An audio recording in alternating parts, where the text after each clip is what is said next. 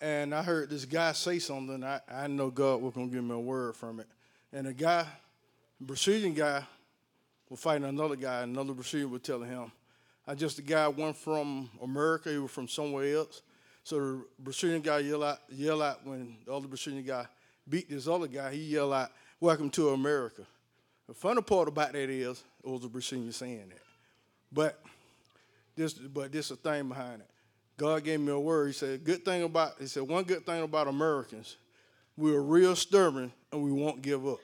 But it's also a bad part about that too. And God said, there's some people in here today, He asking you to give up your will for His will. Will you do that?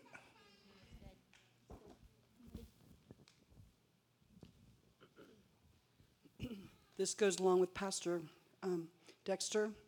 This weekend I was at a meeting with my husband, and they were talking about the will, and you can't go anywhere until you have a Garden of Gethsemane experience and you lay your will down. You can't walk where God wants you to walk. You can't, like Pastor John and Valerie are going somewhere, their feet have been nailed with blood scars, and when they go, they're taking Christ with them. Whatever you put your hand to, there's blood marked on that. The word blessed was originally meant, the etymology of it is to be marked by blood. If we are blessed, we are marked by blood. So everything you do has to come out of your will. And I heard the Holy Spirit say as we were singing, He said, "I'm always speaking. I'm speaking to every single person in here." It's like we keep waiting for words, and He says, "I have lots of words, but I'm speaking to you yourself. Sit down and listen to what I'm saying. Quiet your heart and listen."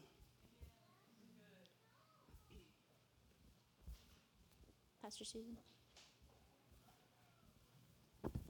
Amen. If you are a member of a congregation and the Lord's giving you a word today, if you'll give it to Pastor Susan, write it down and give it to Pastor Susan. But if an elder has a word from the Lord right now, I want him to share it right now. It's partly for you.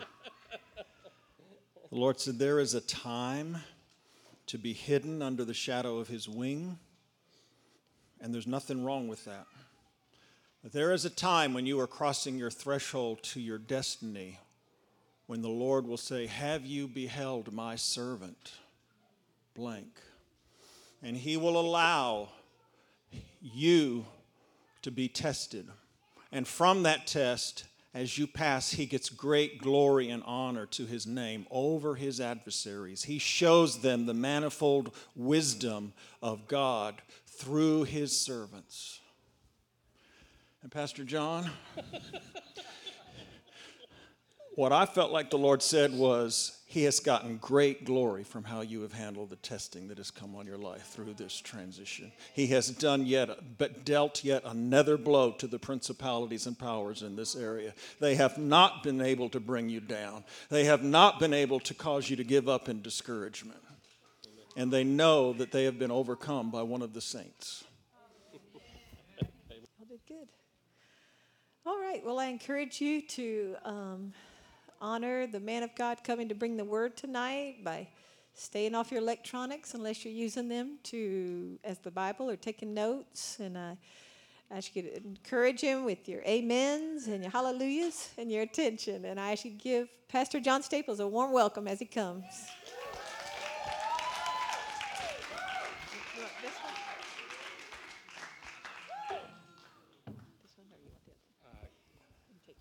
I don't know. We'll try this other one, see how it works out.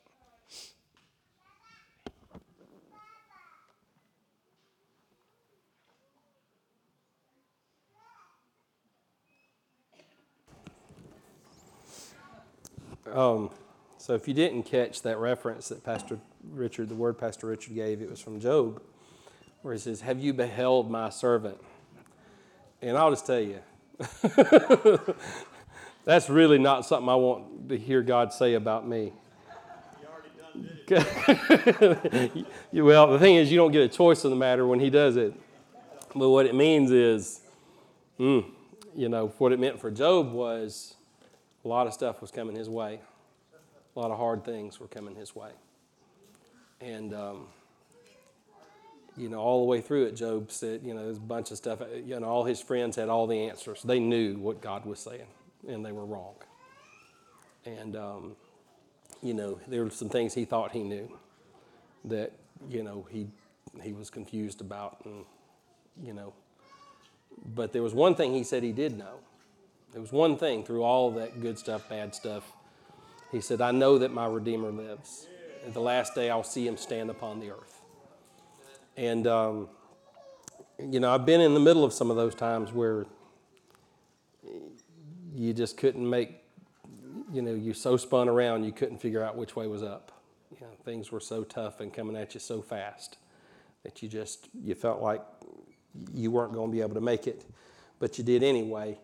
And, but through all that, you got to keep your focus on the one thing that really matters, and that Jesus is who he claims he is. And he is our only hope. I have, talking about transitions, I've made this transition in my life in the last 2 months, and it's a very difficult one. I've gone to bifocals. I feel old.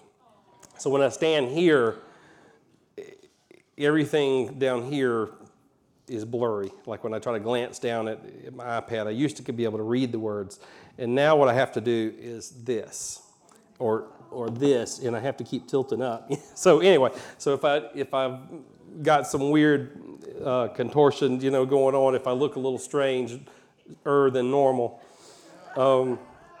that's my excuse tonight. Is my glasses are not behaving. You know, normally I'm not, in everyday life, I'm not just standing up here in front of people. So I'm trying to decide if I can see them better without. Anyway, enough of that. Interestingly enough, as you talk about the sufferings that we go through, the Lord has just had me wrapped up in the book of 1 Peter. All week long. I just can't get away from it.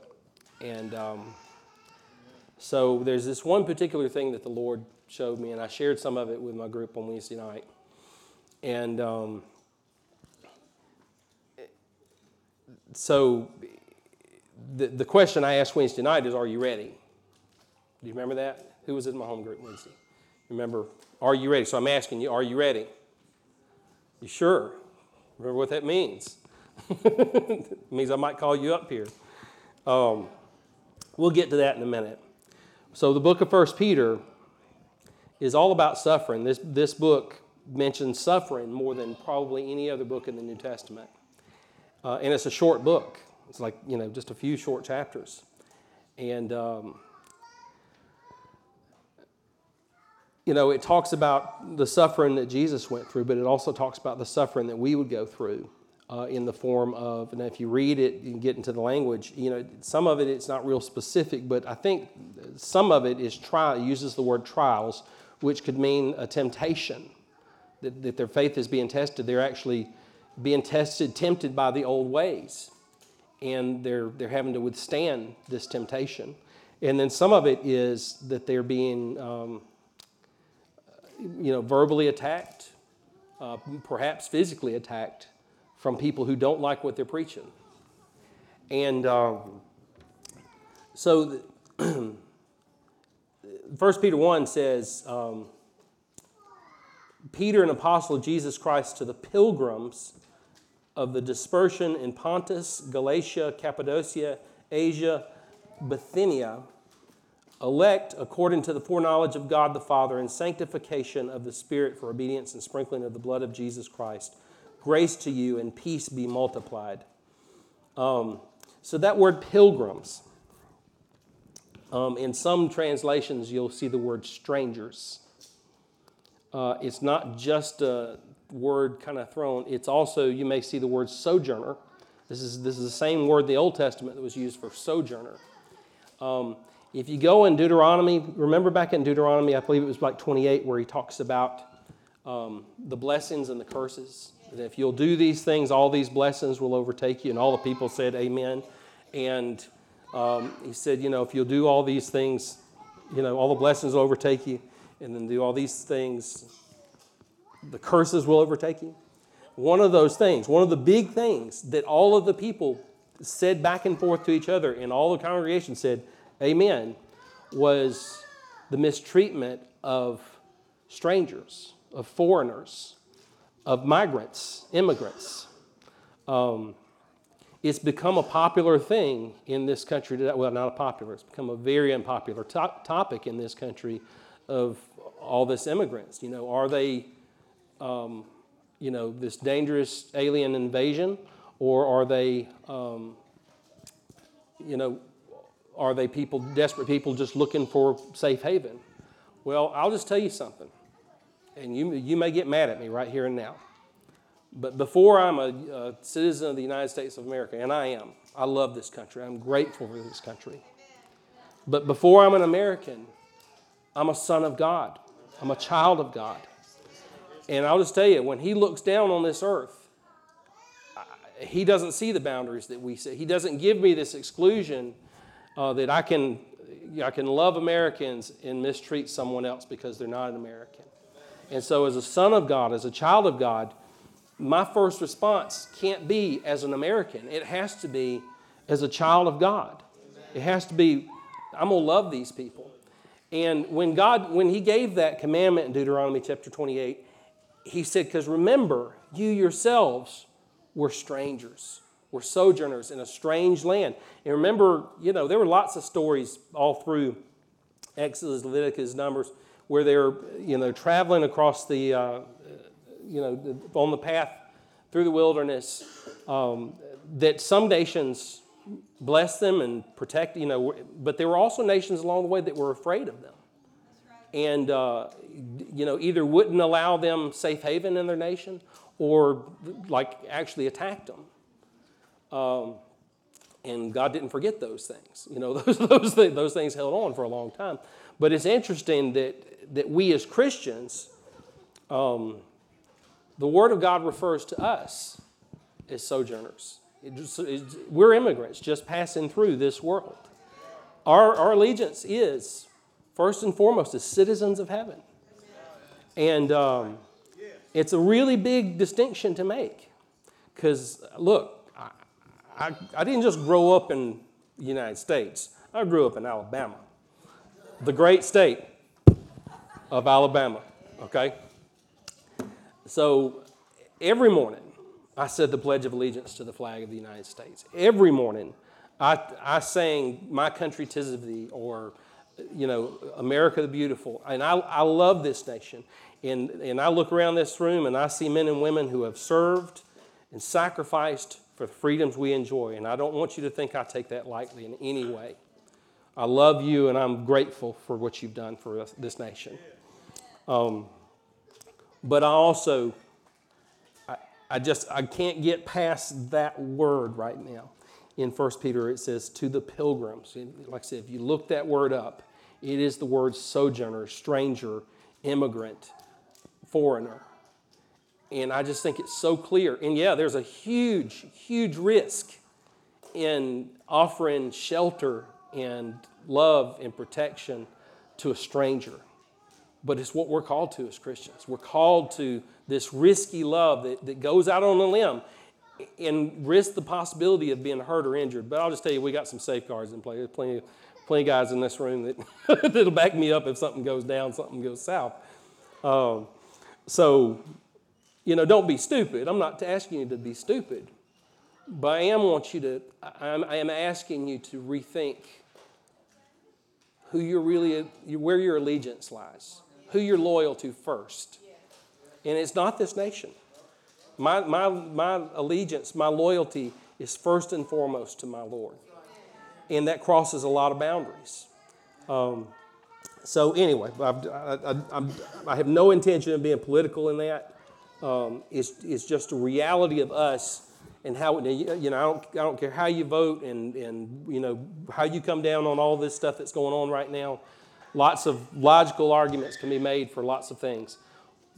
But as citizens of heaven, we're called to love people. Amen?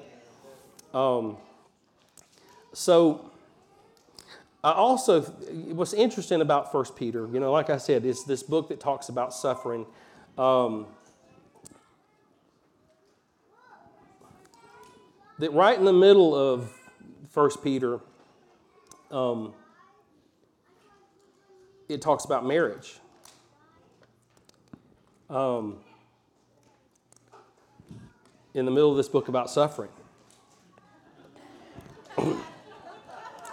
And I heard a preacher say, I didn't say this now. I heard another preacher say this week.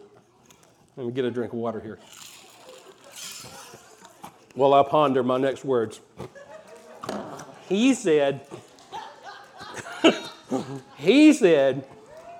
I never knew what happiness was until I got married, but then it was too late. Leave your mom alone.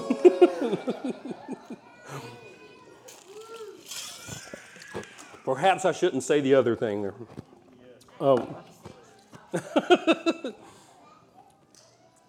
He said, I never knew what happiness was until I got married, but then it was too late.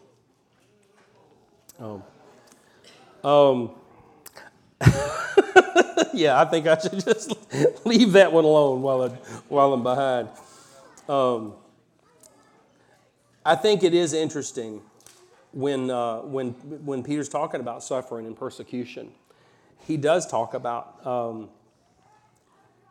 how we should. When in 1 Peter 3 it says, "Wives likewise be submissive to your own husbands." This is 1 Peter 3 verse 1, that even if some do not obey the word, they without a word may be won by the conduct of their wives. In the King James it says the word conversation, but it's this word that means your behavior, how you live. And I think it's clear there. He's talking to, in some regard, he's talking about women, Christian women who are married to unbelievers. That some of the persecution, the suffering that they're enduring is coming from their own household. It's coming from a man that doesn't share their faith. And he's saying, you're in this difficult situation. The Lord has called you to possibly win your husband over by the way that you live, by the way that you treat him. And he says, when they observe your chaste conduct accompanied by fear, do not let it be the adornment merely outward. But he's basically saying the inward man of the heart is how you can win somebody over. And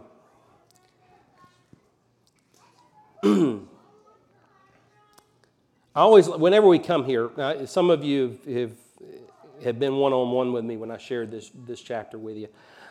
I always like to point out 1 Peter chapter 3, verse 1, the verse that's addressed to wives is not addressed to husbands to tell their wives. It's addressed to wives, okay? When he gets down to verse 7, he's talking about husbands. He said, now, y'all tell your husband to... No, that's not what he said. He said, husbands likewise. So, for all you men, verse 1 is none your business. Okay? It's not addressed to you. It's stay in your lane. I think the point there in marriage is that God wants us to work on ourselves first. Before you go trying to fix your spouse, before you go pointing out their flaws. Work on becoming the husband or the wife that God wants you to be. That's not even in my notes. It's not part of my sermon. No extra charge. That was a gimme, a bonus, a freebie. You're welcome.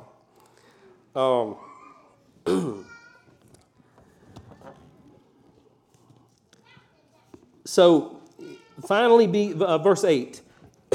We'll get past all that other stuff that I normally stop in on 1 Peter 3 that I'm not going to stop in on today.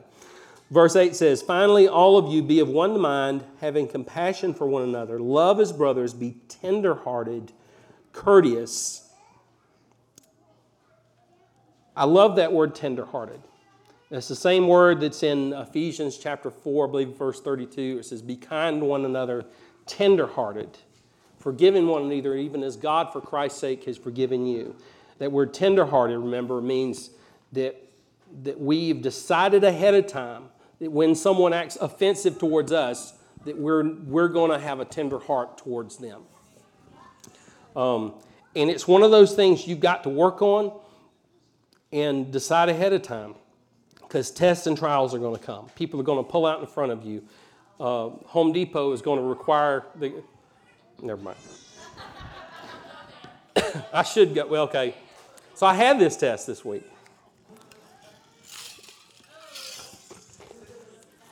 It's complicated. I don't know if we need to go down this lane. I rented an excavator for a day a month ago. It's still sitting in my yard. And got stuck in the mud, got up, was pressure washing it, went running down there an hour late, and didn't quite get all the mud off of it. So they charged me $187 because it was an hour late, and $200 extra because it was still had some dirt on it. I was going to rent this for $350 for the first day. And so now they're charging me an extra. I mean, we're already like right here. So we kept it for the week. That just turned into a month. And then it broke down. And the repair guy says, well, I'll go in on Saturday. I've still got, more than a week on it. I says, this thing's not working. I need some help. And they're like, well, it'll be Monday before he'll respond to us. I'm like, well, okay. Thanks. It's sitting in my front yard. And so he calls me on Monday. He says, there's no way I can get there today. He said, maybe tomorrow. So it was due back Saturday, but it had been Saturday, Sunday, Monday, Tuesday, 3 full days. It was sitting in my yard waiting for somebody to come fix it. So I called them, and I called them Saturday to say, what time on Tuesday is it due? And they're like, it's not due on Tuesday. It's due today, an hour ago. So here we are again, and it's dirty. I'm already, about to be about $400 extra in to this. And so fine. And by this point, just so you know, the girl at the rental counter, her name is Dee, and she is a sweetheart. I mean, she is so nice. Now, there's somebody else there that's not so nice. I won't mention Mike's name. But no, Mike is a good guy, but he's just by the book guy, And so Dee is explaining to me politely that that it's already late. I don't know if you can imagine my response.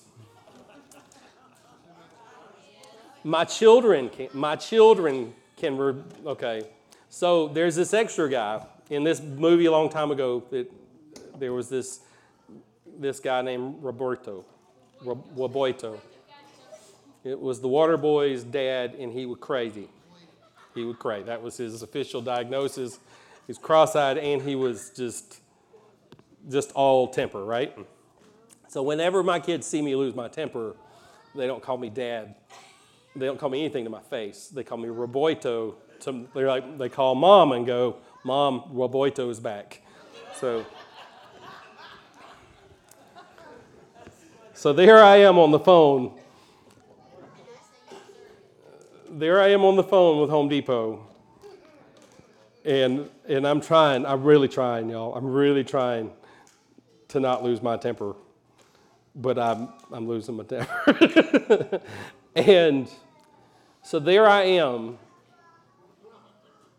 talking to Dee, this really nice, sweet clerk, making not near enough money for what she's doing probably, for putting up with people like me. And I start getting all mouthy about, how it hasn't been a full month even, and, it's only been 27 days, and, I can count, and, I don't know. I said some other things that when we got to playing the tape back weren't correct.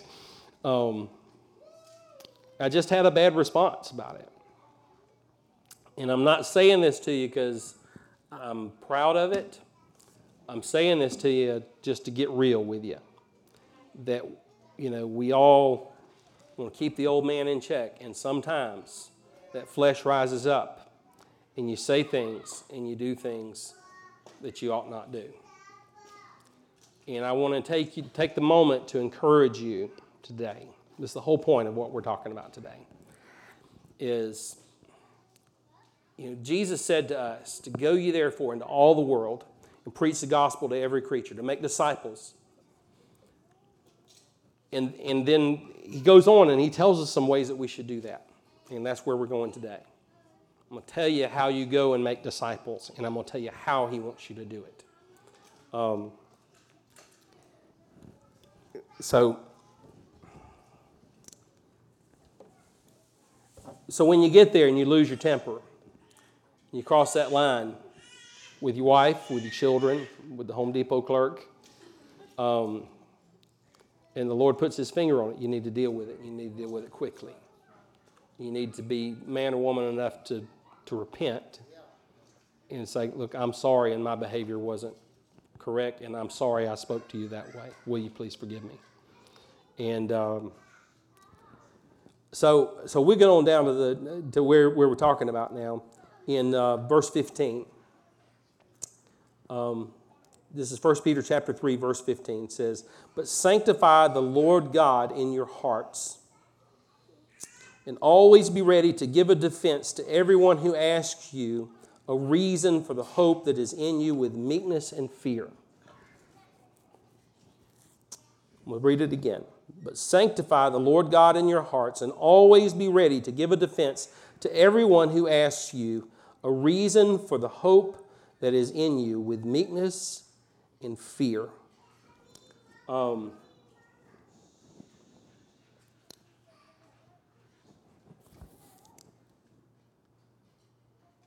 really, there's only one reason for the hope that's within us, and that's the Lord Jesus Christ. It's the blood of Jesus that washes away our sin. And this is what we covered Wednesday night, was salvation doesn't happen because we did some bad stuff, and now we got to do some good stuff to outweigh the bad stuff we did. That's not how it works, okay? There's no good that you can do to outweigh the bad that you've done.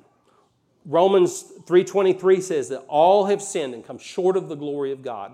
Romans 6:23 says that the wages of sin is death, but the gift of God is eternal life. Okay? So we've committed these sins. For these sins, we have earned. We work. Just like you work all week long, you get a paycheck. Okay? When you sin, you earn death. When you do good stuff, you earn... The Bible says that our righteousness is as filthy rags. You work as hard as you want to. It ain't enough to buy your way into heaven. You ain't good enough. You can't get good enough. The gift of God is eternal life. So the only hope we have is that we accept that gift that Jesus gave us. Jesus, that is our only hope. And let me tell you, you need to be ready at any given moment. When someone asks you to be ready to tell them that, what I just told you, how you got saved, how they can be saved. Okay, so let's just get down a little deeper in that verse. It says, "But sanctify the Lord God in your heart." Sanctify, it means it's set apart. It's something holy. It's something set aside from everything else. So before you can be ready to give an account, before you can be ready to give a defense, an answer, when someone asks you about the hope in your life, before you can ever do that, you've got to sanctify the Lord God in your hearts. I mean, number one, you got to be saved, like really born again. The Holy Ghost has got to draw you, and you got to say yes, and you got to accept the gift that the Lord has given you. You can't give a defense for something that you don't have. So you got to be saved. But I think that word is deeper. I think that you've made the Lord holy in your heart, that your heart is not divided, that you're not giving your allegiance to the world and to the world systems and to Him, but that you're giving yourself totally and completely and only to Him. That you've made the Lord holy in your heart. You've set aside the throne of your life for the Lord Jesus, and not giving it back to anyone else. You've not tried to wrestle control. You've not staged a coup and taken Him back off the throne. But it's His. Your life is His. Okay? So you can't be ready. You're not ready to answer that question when someone asks you, what's this hope in your life? You can't answer unless you've sanctified the Lord God in your hearts. Okay? So sanctify the Lord God in your hearts, and always be ready to give a defense to everyone What does it say? Somebody read it to me. Give a defense to everyone you see, to everyone that gets on your nerves, to everyone you work with, to everyone that you see in the workplace. For everyone who asks. And I'll just tell you, it happened to me this week. That Home Depot clerk said, that joy in your life, I got to have some of it in my life. What is this hope that you've got that makes you such a butthole? I know I'm a pastor and I'm not supposed to say that, but let's just get real.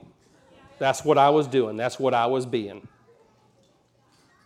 And she wasn't asking about the hope in my life because she wasn't seeing any.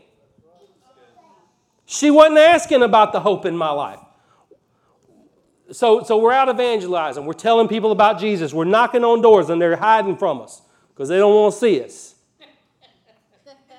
And God's giving you people at the gas station, at the grocery store, at Home Depot, that they need what you got. They need the hope of glory and they ain't got it. But they ain't asking because they don't see it. They're not asking because they don't see it in us. Because we hadn't really sanctified and sold out. When they see the hope of glory in you, they're going to ask about the hope of glory in you. So if they're not asking, either we hadn't got it, or it hadn't bubbled up to the surface yet. We still hiding him over in the corner. And I'm just going to tell you, I don't know what to call this, but maybe be nice evangelism. If you really want to win this world to Jesus, you know, I'm glad we got our cross and you walk the neighborhood. But if you walk in the neighborhood and you're yelling at their kids or, you know, they've seen you down here at the gas station cutting people off and down there in the line at 165 trying to turn left, you know, all the places where our tempers flare up. Come on, folks. The life we're living. I'm not saying you don't ever preach the gospel to somebody who don't want to hear it. And you go to Mars Hill. There are a lot of places where the gospel was preached in a hostile environment where people weren't saying, you know, please tell me. No, there were lots of places where they were like, one more word, we're going to pick up rocks and kill you. And they kept on preaching, you know. I'm not saying it's like this every time, okay? But I think we've got a pattern for making disciples right here. And we can't ignore it. That if we're really going to reach this world with the love of Jesus, they got to see enough of it in action in our lives where they ask us, what is this hope that you've got? And when it comes up, be ready. Don't miss your opportunity. So,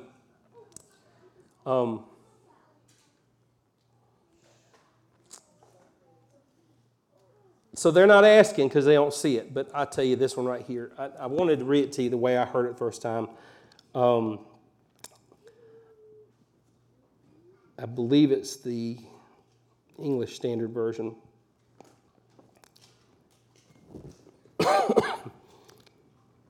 It says, okay, I'll read the whole thing to you in the English Standard Version. It says, but in your hearts, honor Christ the Lord as holy, always being prepared to make a defense to anyone who asks you for a reason for the hope that is in you. Yet do it with gentleness and respect. Do it with gentleness and respect. Respect. Now, if you husbands love that word right there at verse 1, where it says, like wives, be subject to your own husbands. Submit yourselves to your own husbands. This is what God's called you to do to strangers who don't deserve your respect, strangers who have perhaps been unkind to you, because perchance they might be the person that God's put in your path for you to lead to Jesus. Okay? So what I'm saying is people that you think might be less than, people that might be, maybe they're not as smart as you think they should be or as polite as you should be, as they should be. Strangers, sojourners, foreigners. Let me tell you, the word foreigner, I grew up in Beulah, Alabama. Okay.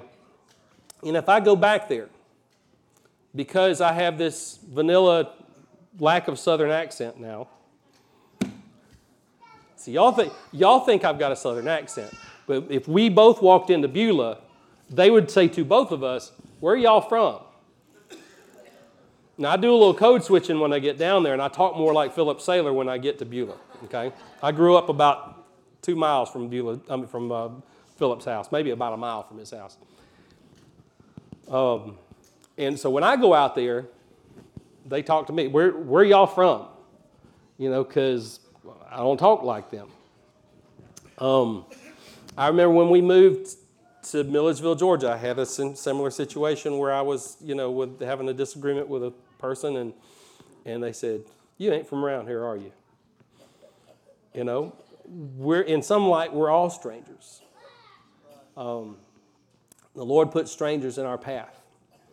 The Word says sometimes we're entertaining angels unaware, and that we should always think of strangers in that light. We should always think that perhaps God sent angels, or perhaps God sent a lost person who's desperately needing to hear and see the gospel in our lives.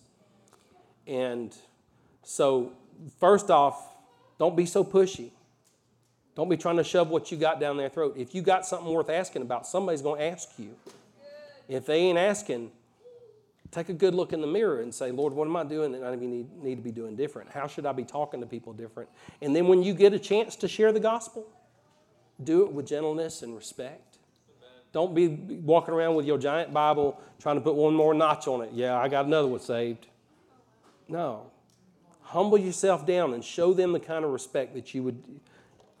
even to a total stranger, somebody that doesn't look like they deserve or need respect, for the chance that you might get to share the gospel. If you don't know how to find lost people, put an Uber sticker on your car, start picking people up on Saturday night at the bar, and you're going to pick people up in the hood and at the dorm, and a lot of people that hadn't earned an ounce of respect. And you get a lot of chance to share the gospel. There are hurting people all around us, y'all. But we got to live our life in such a way that people are hungry, and the hungry people are asking us what we got. Amen. That's it. That's my one point. Be nice.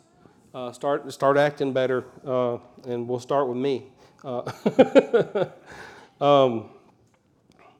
don't want you to think we won't try to justify it and whitewash it. I misbehaved. I didn't. Well, there I go. I didn't cuss. I didn't think I was screaming. But I've been told by more than one people when I was just loudly discussing, just discussing something firmly, that I didn't have to yell. I don't know what that's about. But I'm not yelling, right, John Cowan? Am I right? This isn't yelling. I'll show you yelling, right? People are way too sensitive, yeah. Oh, y'all stand up with us.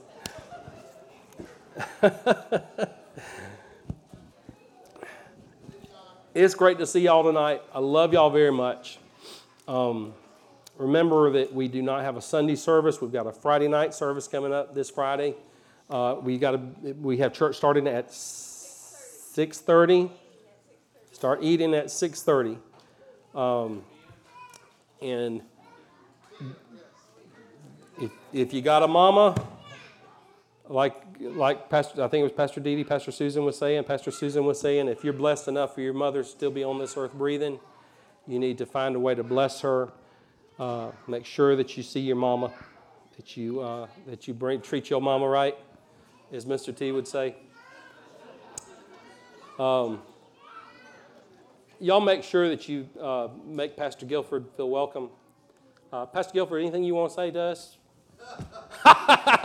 In like 5 minutes or less?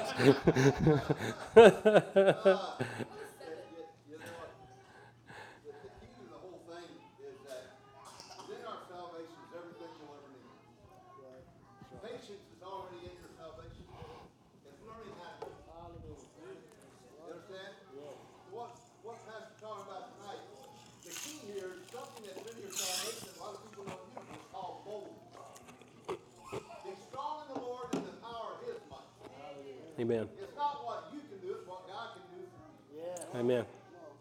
So when you have to deal with a situation, you deal with it from the standpoint of who God is in you, and allow your speech to be the answer that God wants to supply in the heart of that person. That's good word. That soul attaining and balance can be rested. Amen. Amen. If you need prayer, I'm going to ask some of the elders and their wives to come on and make their way up here. And if you need prayer for any reason tonight, if you need someone to pray with you, come on up here. Don't be shy about it. And y'all make sure that you love one another, that you check on each other. And I'm going to ask Pastor Joey Strong, if you will, to pray and dismiss us. Thank you. Lord, we're just grateful for your word, grateful for this opportunity to fellowship together. And I pray, God, that you would bless our week. Father, that you would remind us every moment who we are in you and who you are in us. And that we'd walk and live like you require us to, Lord, that people would see Jesus in us. And I ask you, Father, for your favor and grace and protection and safety and prosperity over your people in Jesus' name. Amen.